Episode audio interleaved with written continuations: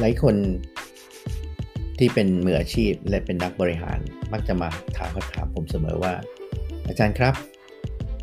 ตอนนี้มีความสำเร็จแล้ว มีตำแหน่งที่ดี มีรถ มีบ้านนะครับ มีครอบครัวที่อบอุ่น แต่ไง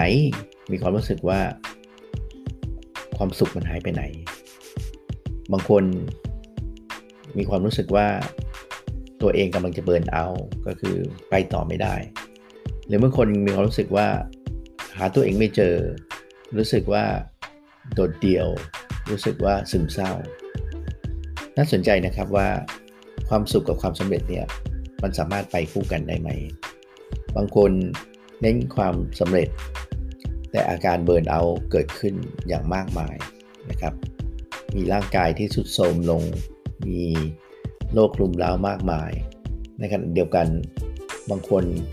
ก็ใช้ชีวิตไปวันๆนะครับ มีมุมที่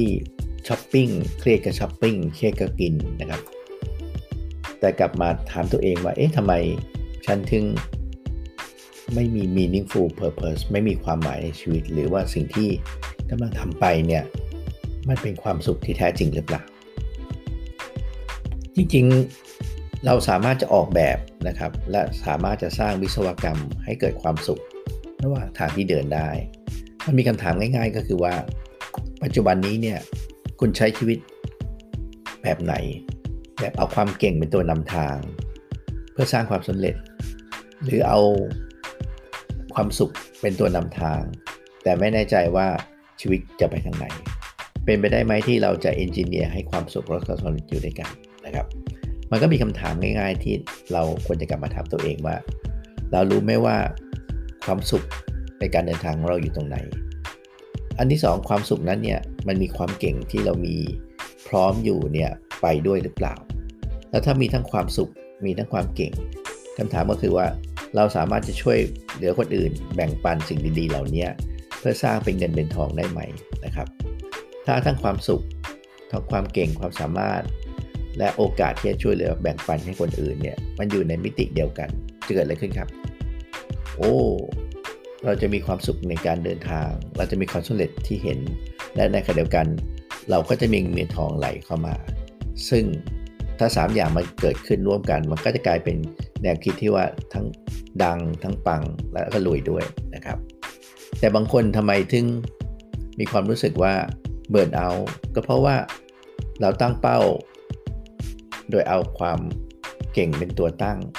แล้วมุ่งไปหาสิ่งที่ สังคมหรือลูกค้าอยากได้ แต่ความสุขไม่ได้เป็นเบสของการตัดสินใจเลย เพราะนั้นเราจะทำระหว่างทำไปเนี่ยยิ่งถ้าเกิดซ้ำร้ายเราไม่รู้จักตัวเองเนี่ยบางทีเราจะเดินทางไปโดยใช้ความเครียดเป็นตัวนำทาง เราเครียดเครียดเครียดเครียดเครียดก็จะเกิดอาการเบิร์นเอาได้ง่ายนะครับ แม้เราจะเก่งเราทำได้ แต่เราไม่เคยถามว่าระหว่างทางที่ทำเนี่ยมันสร้างความเครียดสังสมมากขึ้น หรือมันสร้าง ความสุขสังสมมากขึ้นนะครับ หรือบางคนใช้ความสุขเป็นตัวนำทาง แต่ไม่มีความสามารถไม่เคยพัฒนาที่จะทำให้เราเก่งขึ้นมา เพราะฉะนั้นเวลาทำไปสักพักหนึ่งเราก็จะหมดแรง แล้วก็ไม่มีใครต้องการสิ่งที่เราทำนะครับ เพราะฉะนั้นสิ่งสำคัญคือว่ากลับมาตั้งศูนย์ชีวิตใหม่ ออกแบบวิศวกรรมว่าทำยังไงที่ความสุข ความสำเร็จและสิ่งที่โลกต้องการเนี่ยมันไปในมิติเดียวกัน ที่สำคัญคือเราเคยกลับมาเปิดบัญชี ธนาคารความสุขของเราไหมครับว่า ระหว่างทางที่วิ่งไปหาความสำเร็จเนี่ยบัญชีของความสุขเราเนี่ยมันมากขึ้นหรือน้อยลง happiness bitcoin ของเราเนี่ยมันเกิดอาการที่สังสม เกิดเป็นดอกเบี้ยความสุขทำให้คนรอบข้างเนี่ยมีความสุขมากขึ้นไหม สังเกตดูว่าระหว่างทางที่ทำเนี่ยทุกเย็นนะครับของทุกวัน หรือเช้าของทุกวันเนี่ย บางคนจะใช้เวลาทองคือเวลาที่ออกกำลังเนี่ยมันนั่งพิจารณาอยู่ว่า สิ่งที่จะทำวันนี้มีความสุขมาก ความสุขน้อยอะไรทำแล้วมากอะไรทำแล้วน้อย ซึ่งเมื่อไหร่ก็ตามที่เราเข้าใจบัญชีความสุขของตัวเรา เราก็จะเปิดธนาคารความสุขด้วยพื้นฐานของการเงิน หรือว่า happiness bitcoin ที่แข็งแรงแล้วก็สามารถที่จะมุ่งมั่นไปสู่ความสำเร็จอย่างมีความสุขได้ อันนี้เป็นกระบวนการออกแบบเล็กๆที่น่าสนใจนะครับ ลองเอาไปใช้ดู แล้วก็เรามาคุยกันดูว่าเป็นยังไงบ้าง ขอบคุณครับ